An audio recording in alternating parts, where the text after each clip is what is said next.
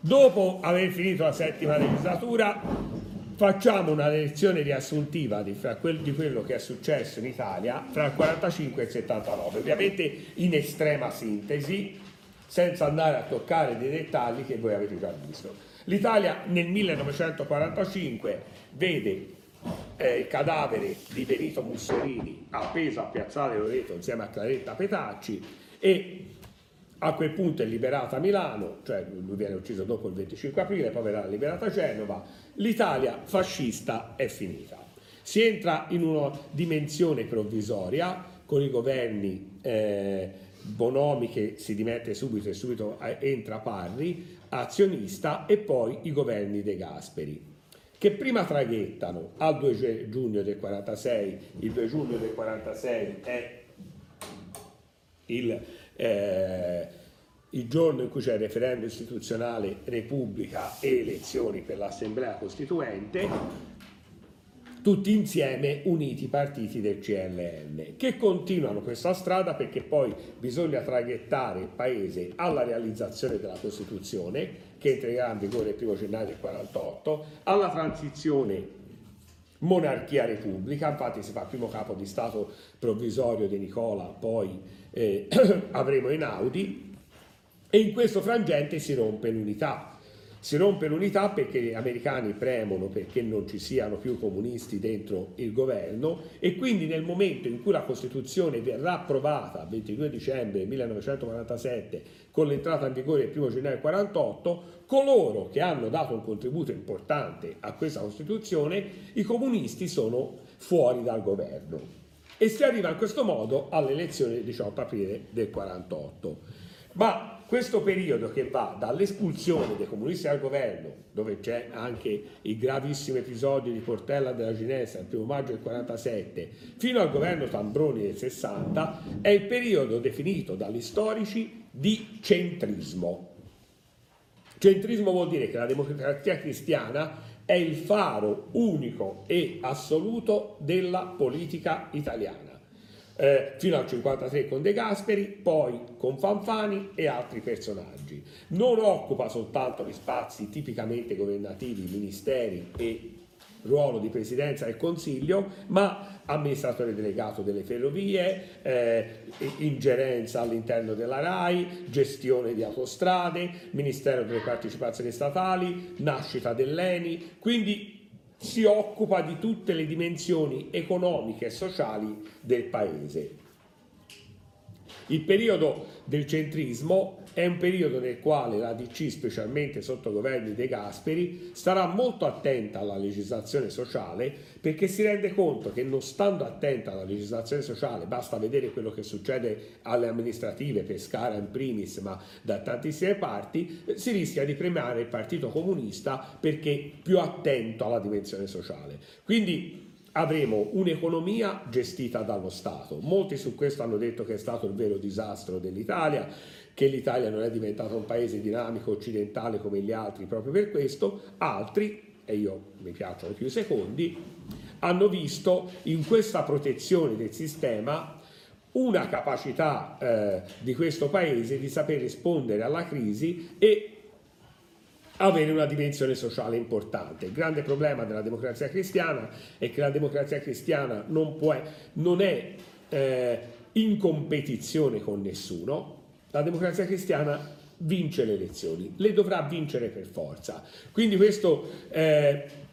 la porta a cercare consenso, ma anche a aver bisogno di diventare sempre più grande, sempre più grande, uno dice ma è ovvio, questo ogni partito, sì, però il partito per diventare sempre più grande ha bisogno di inserire all'interno di sé sempre più correnti che sono magari anche distanti dalla linea del partito. All'interno della DC ci sono correnti di sinistra, correnti di destra, correnti di centro, correnti mafiose, eh, cioè quindi la DC dovendo governare, dovendo stare attenta a come prendere voti, entra in questa dimensione che poi la porta anche una parte della DC, non tutta, alla gestione dei servizi segreti, non sempre in linea accademica con quello per cui i servizi segreti sono nati. eh, dal 47 al 60 non si parla di centrismo, ma si parla di centrismo non perché la DC governa da sola, i monocolori della DC si contano sulle dita di una mano, la maggior parte dei governi della DC avranno sostegni esterni e interni di partito monarchico, partito liberale, partito repubblicano, partito socialdemocratico, c'è stata la scissione di Palazzo Barberini nel 47. La sinistra come si muove in questo frangente? La sinistra in questo frangente mantiene fino al 57 una collaborazione strettissima fra Partito Comunista di Togliatti e Partito Socialista di Nenni. Eh, saranno fatti d'Ungheria a portare poi nel 57 il congresso di Venezia il Partito Socialista a distaccarsi dal Partito Comunista. Uh, questa eh, vicinanza diciamo, di Nenni a Togliatti ha portato eh, Saragat a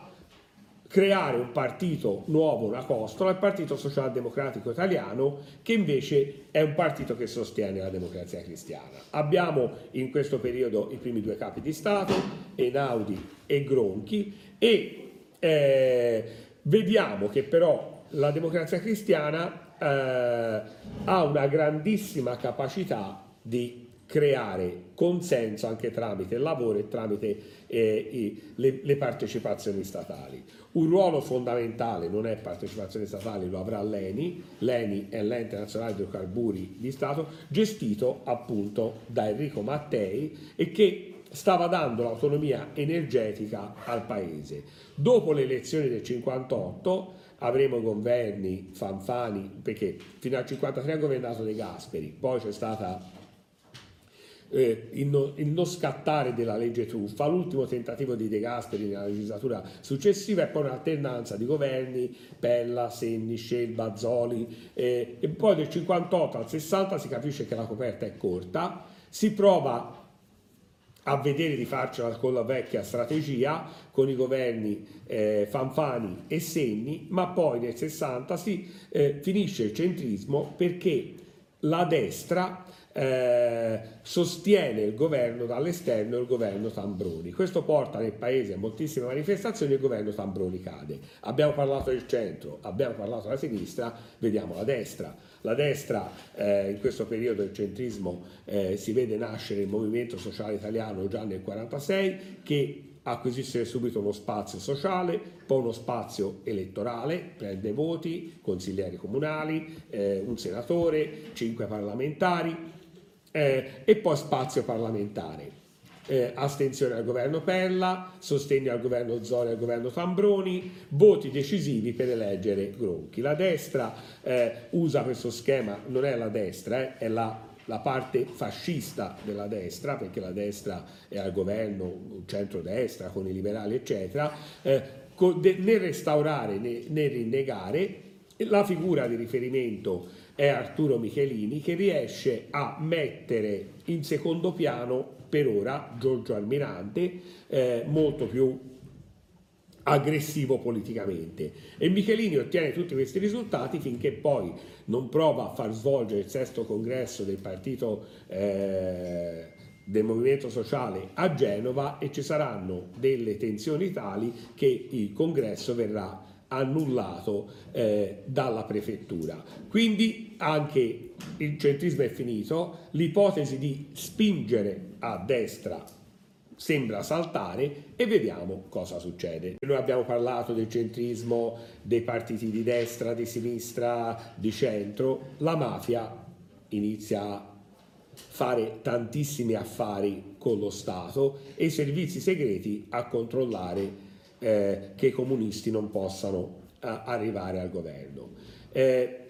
il centrismo finisce nel 60 con le dimissioni di Tambroni, eh, c'è da gestire le Olimpiadi di Roma e saranno gestite abbastanza bene, ad onore del vero, anche se ci sono tangenti e corruzioni, ma questo purtroppo sembra ineliminabile. E si comincia a guardare all'ipotesi dei governi di centro-sinistra. Allora, non si deve pensare che l'ipotesi dei governi di centro-sinistra eh, sia un'ipotesi eh, perché il paese si può spostare davvero a sinistra, ma si vuole davvero mettere all'angolo il Partito Comunista Italiano, come se si fosse in un ring. I socialisti si sono staccati al congresso di Venezia, Lisa faceva questa domanda. Ora i socialisti potrebbero diventare collaboratori di un governo? Qualcuno a destra si arrabbia, dice ma come i socialisti che hanno idee socialisti collaborano col governo?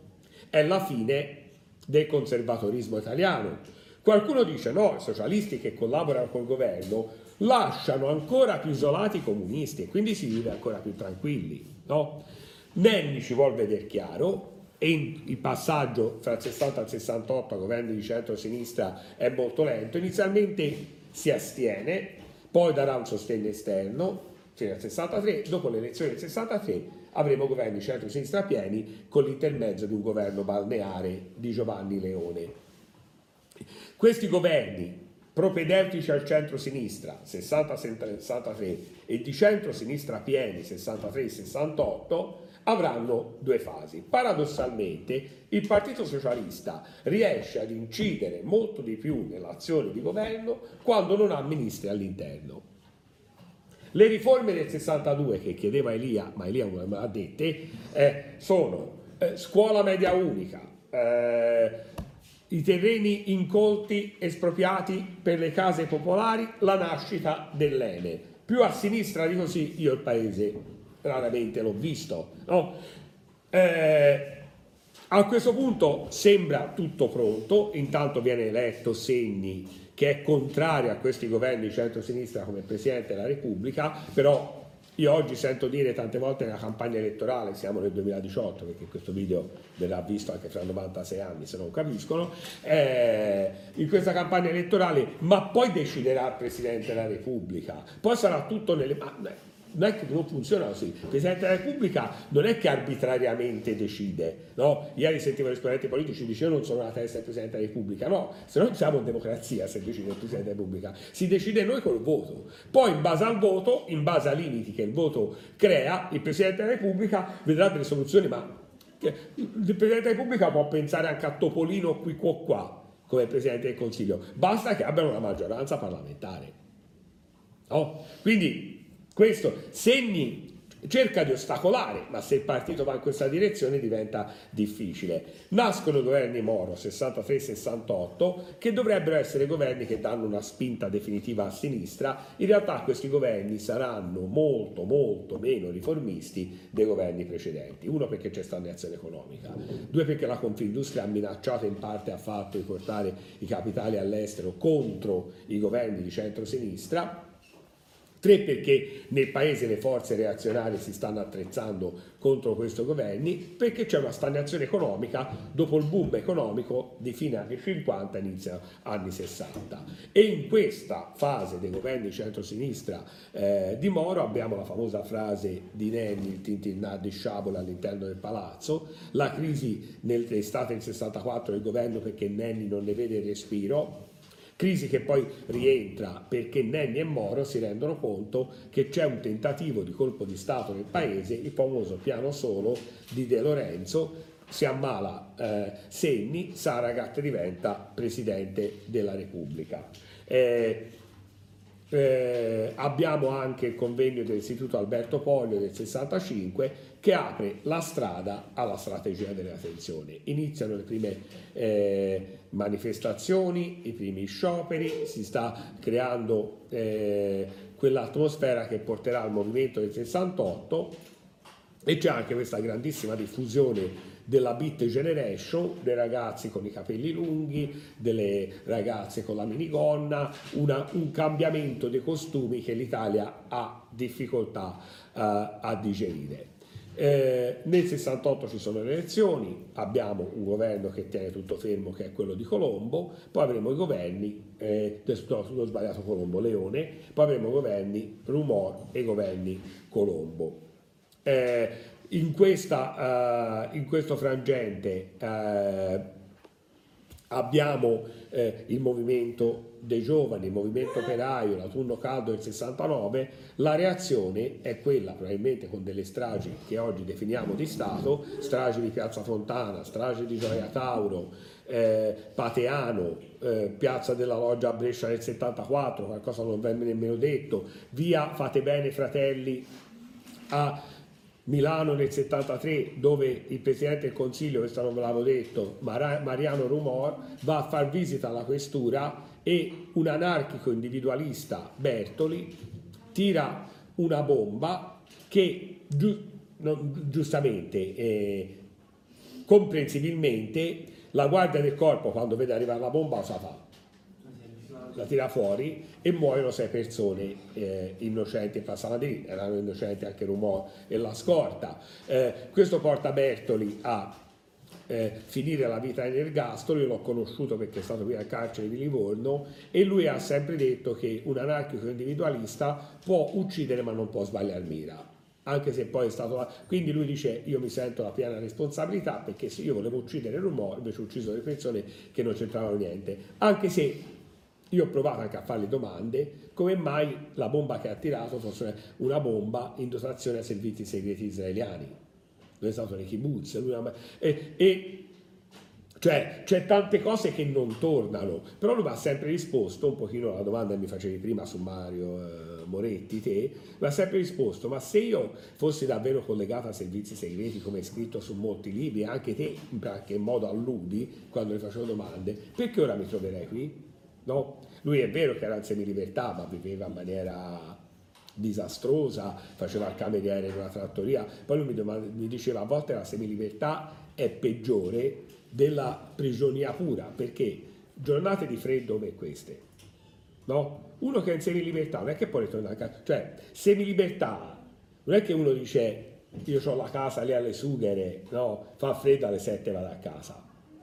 Nel momento in cui te fai la semilibertà, non è che te devi rientrare entro le 10, te puoi rientrare fra le 9 e mezza e le 10, non è che puoi rientrare prima perché non c'è, eh, non c'è servizio, no? altrimenti costerebbe allo Stato. Quindi sicuramente io preferirei eh, essere a giro con la neve fino alle 10, eh, fa un, un, accordo per farmi pagare due o tre ponci e, e arrivare a caldo alle 10 la sera sempre che in carcere, però non è una vita, no? Ora Moretti probabilmente ha una vita più strutturata perché se poi uno ha eh, dei soldi da parte, dei soldi di famiglia,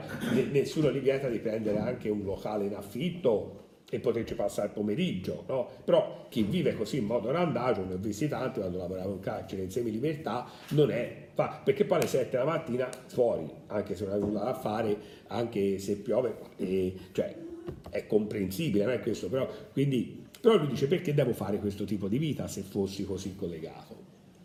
Eh, na- nascono le BR, le BR che quindi poi si dividono in colonne, rapimento Sossi, l'uccisione di Coco, eh, le brigate 22 ottobre, il del 75 abbiamo il boom alle elezioni amministrative del Partito Comunista Italiano dove il segretario è diventato Enrico Berlinguer. Eh, e, e lo sarà fino alla morte nell'84. Eh, abbiamo tutto il movimento degli anni 70 e il terrorismo che ne deriva e il rapimento Moro del 78, la nascita di NAR, l'omicidio di BH a Lenzi a Roma dove muoiono due missini e da lì nasce l'idea a Giusva Fioravanti, a Librandi ed altri di eh, strutturare eh, un movimento che si ribelli a quest'idea antidestra.